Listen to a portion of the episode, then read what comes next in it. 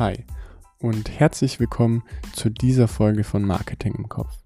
Mein Name ist Luis Binder und in dieser Folge beschäftigen wir uns mit dem Thema des Kaufprozesses, also vor allem mit den 3 Phasen: Vorkaufsphase, Kaufphase und der Nachkaufsphase. Ich möchte jetzt aber nicht zu viel vorwegnehmen, deswegen würde ich sagen, legen wir einfach direkt los.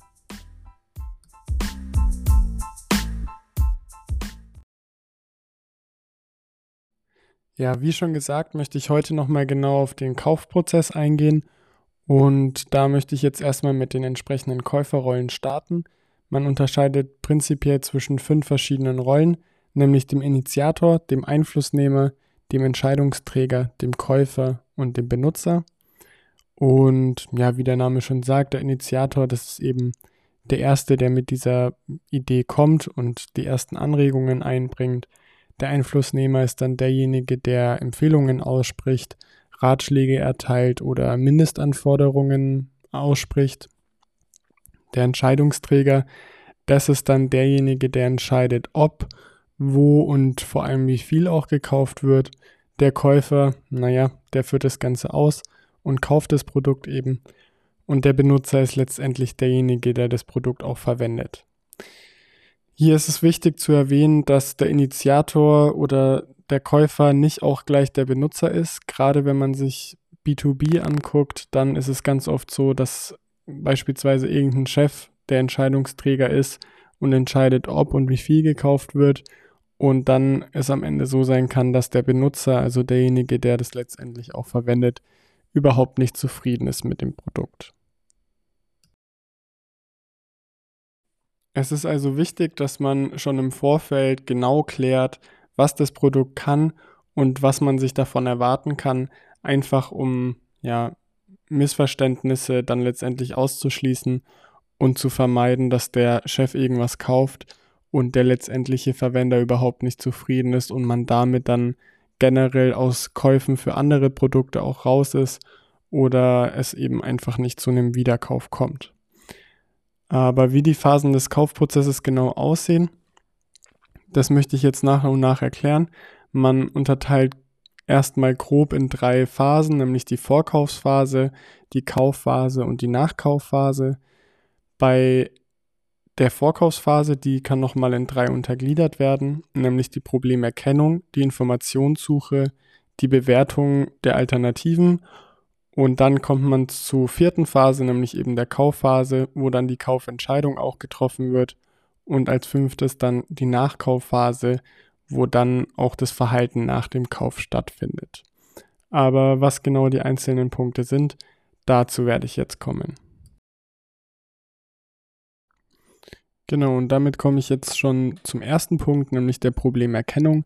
Das Ganze ist der erste Punkt in der Vorkaufsphase. Und hier geht es erstmal darum, dass der Kunde einen Unterschied zwischen dem aktuellen Zustand und dem Wunschzustand sieht. Es gibt zunächst mal einen inneren Reiz oder auch interne Stimuli genannt. Und das können aber auch schon ganz natürliche menschliche Bedürfnisse wie Hunger und Durst sein. Wenn die einen Schwellenwert überschreiten, dann kommt es dazu, dass das Ganze sich zu einer Art Trieb ausweitet, und wenn dann noch ein äußerer Reiz, nämlich die externe Stimuli, auch genannt, wie zum Beispiel ein Produkt oder ein Werbespot dazu kommt, dann kommt es eben zu der sogenannten Problemerkennung und zu dem Wunsch, an der Situation was zu ändern. Und damit kommen wir auch schon zur Informationssuche, dem zweiten Punkt von den 3 Vorkaufsphasen, sage ich mal. Und hier gibt es zum einen eben die Suchzustände, nämlich dass die Person, also der Kunde, eine erhöhte Wachsamkeit aufweist und wirklich aktiv auf die Informationssuche geht. Und als 2. dann die Informationsquellen. Hier gibt es die verschiedensten Möglichkeiten. Es kann eine Quelle aus dem persönlichen Umfeld sein. Es kann eine kommerzielle Quelle sein, eine öffentlich zugängliche Quelle oder einfach auch schon eigene Erfahrungswerte.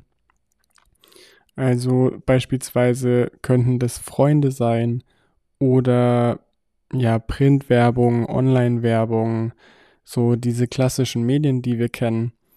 Wichtig ist hier, dass man eben, ja, ein großer Teil macht eben auch die eigene Erfahrung aus. Wenn ich schon mal eine gute Erfahrung mit einem Produkt einer bestimmten Firma hatte, dann ist es sehr wahrscheinlich, dass ich auch zum Beispiel den Nachfolger kaufe oder sage, okay, ich habe einen PC von Marke X und meine Tastatur ist jetzt kaputt gegangen, aber ich bin zufrieden mit meinem Computer, deswegen kaufe ich jetzt meine Tastatur auch noch von da und kaufe die nicht von irgendeinem Drittanbieter, wo ich überhaupt nicht weiß, wie da die Qualität zustande kommt und was da genau passiert.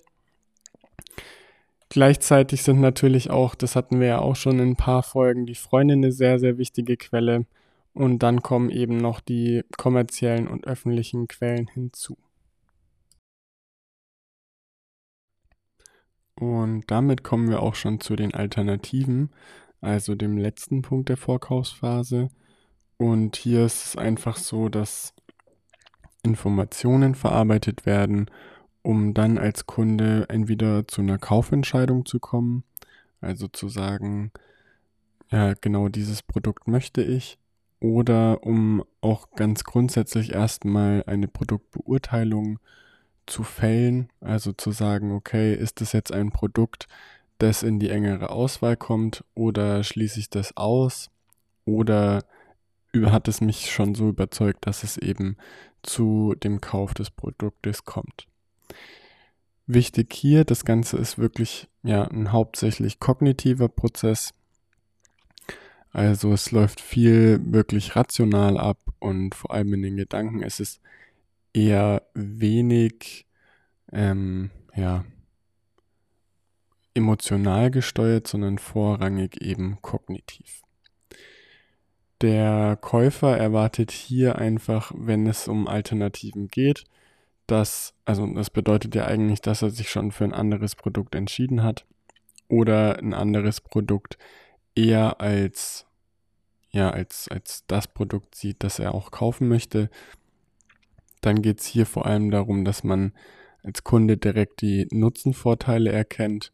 Also was für Fähigkeiten oder was für Merkmale hat das Produkt, das mir dann letztendlich auch weiterhilft und noch einen Ticken besser ist als die ich schon ausgewählt hatte in die engere Auswahl. Also hier kommt dann auch das Ganze mit der Mehrfachnutzenpositionierung zum Beispiel ins Gespräch, aber das ist nochmal ein größeres Thema, da werde ich auch im Laufe des Podcasts nochmal genauer drauf eingehen, was genau eine Mehrfachnutzenpositionierung ist. Und damit sind wir jetzt auch schon bei der Kaufphase angelangt, also dem vierten Punkt, nämlich der Kaufentscheidung.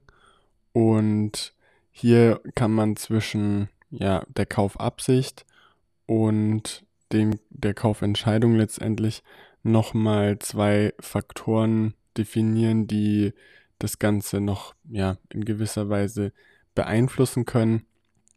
Das erste sind andere Personen, die eine positive oder negative Einstellung gegenüber des Produktes eben haben. Und hier einfach nochmal Einfluss nehmen, also beispielsweise, wenn ich mich schon für ein bestimmtes Handy entschieden habe und dann kommt ein guter Freund von mir, der sich vielleicht auch noch mit Technik besonders auskennt und sagt, er würde das aus den und den Gründen nicht kaufen und er würde mir eher zu einem Produkt raten, das ich erstens vielleicht gar nicht auf dem Schirm hatte oder das ich schon ausgeschlossen hatte, dann kann es hier dazu kommen, dass man sich nochmal neue Gedanken macht und das Ganze nochmal, überdenkt quasi und den Kauf erstmal nochmal zurückschiebt. Also das Ganze wird auch als normativer Einflussfaktor gesehen. Und dann gibt es noch die situativen Faktoren, beziehungsweise eben auch situative Einflussfaktoren genannt. Das kann einfach sein, dass kurz vor dem Kauf zum Beispiel eine unerwartete Situation auftritt und sich damit die Kaufabsicht verändert. Also um das vielleicht nochmal deutlicher zu machen, das einfachste Beispiel dazu ist, wenn ich jetzt in einen Laden gehe und sage, ich möchte das und das kaufen und das ist einfach nicht vorrätig oder das gibt es nicht mehr, dann kommt es natürlich logischerweise nicht zu einem Kauf. Anders kann man zum Beispiel auch sagen, wenn ich jetzt in den Laden gehe und sage, ich möchte eigentlich das kaufen und dann sehe ich zufällig nochmal ein anderes Produkt, das ich eigentlich ausgeschlossen hatte, weil ich davon ausgegangen bin, das gibt es nur im Internet, und sehe es dann doch dort im Laden stehen, dann kann es auch sein, dass nicht das erste Produkt, das eigentlich geplant war, sondern das zweite Produkt gekauft wird. Also es gibt hier eben die normativen Einflussfaktoren, die dann von anderen Personen ausgehen, und die situativen Einflussfaktoren, die dann eben einfach neue Situationen darstellen, die so nicht vorhersehbar waren. Und damit sind wir dann auch schon beim letzten Punkt angelangt, nämlich der Nachkaufphase, also dem ganzen Thema, was passiert nach dem Kauf und wie verhält sich der Kunde nach dem Kauf.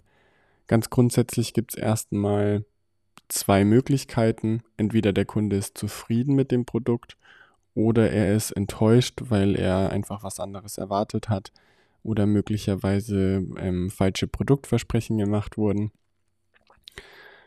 Wir wollen natürlich immer, dass der Kunde zufrieden ist, da es hier auch darum geht, dass die Steigerung von Wiederholungskäufen erhöht wird.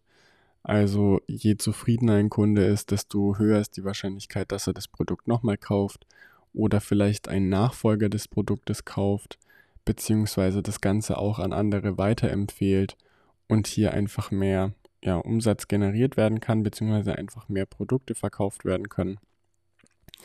Wenn der Kunde unzufrieden ist, dann gibt es auch zwei Möglichkeiten, nämlich zum einen, dass er das sichtbar macht, was fürs Marketing besser ist, weil dann kann man auch dementsprechend auf die Situation reagieren, oder er macht es unsichtbar, das ist für uns als Marketing oder Marketer eher nicht erwünschenswert. Beim Sichtbaren geht es einfach darum, dass der Kunde dann sich beschwert und sagt, ey, ich habe das bestellt und so sieht's aus, ich bin unzufrieden.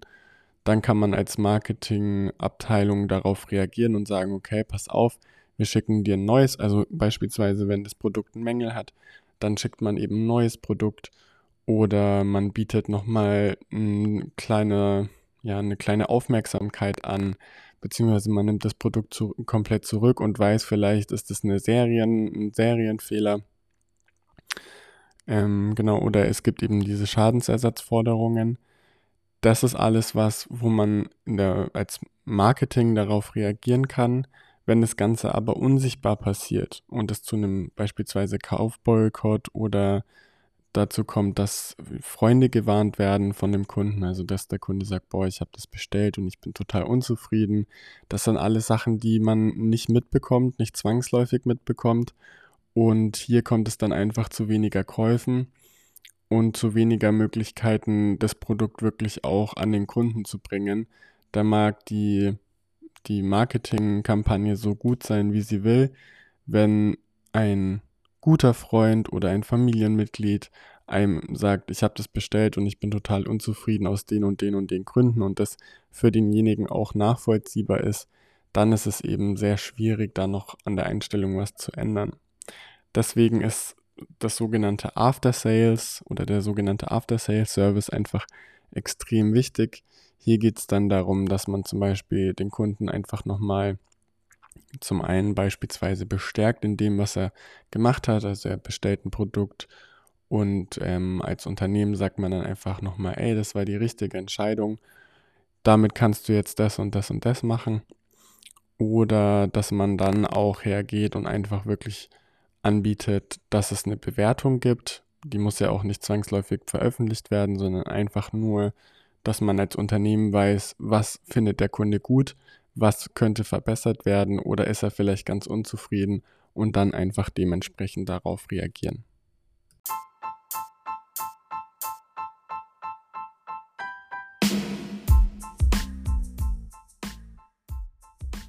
Danke, dass du dir heute wieder einmal die Zeit genommen hast, diese Folge von Marketing im Kopf anzuhören. Ich hoffe, ich konnte dir näher bringen, was man während des Kaufprozesses machen sollte, und du kannst jetzt alle Stolperfallen für deine Kunden beiseite räumen. Nachdem wir jetzt direkt von Anfang an darüber gesprochen haben, wie du ganz einfach dein Marketing verbessern kannst, möchte ich das nächste Mal ein bisschen mehr darauf eingehen, was Marketing überhaupt genau ist und dir nochmal erklären, wie sich das Marketing in den letzten Jahren verändert hat. Ich würde mich riesig freuen, wenn du diesen Podcast bewertest und teilst, damit auch andere von diesem Wissen profitieren können und mir schreibst, was dir an der Folge am besten gefallen hat. Wenn du Fragen und Anregungen hast oder vielleicht Verbesserungsvorschläge, dann schreib mir einfach. Alles Wichtige dazu und die wichtigsten Infos zur Folge findest du wie immer in den Shownotes. Ansonsten war es das heute von meiner Seite. Wir hören uns in der nächsten Folge. Ciao.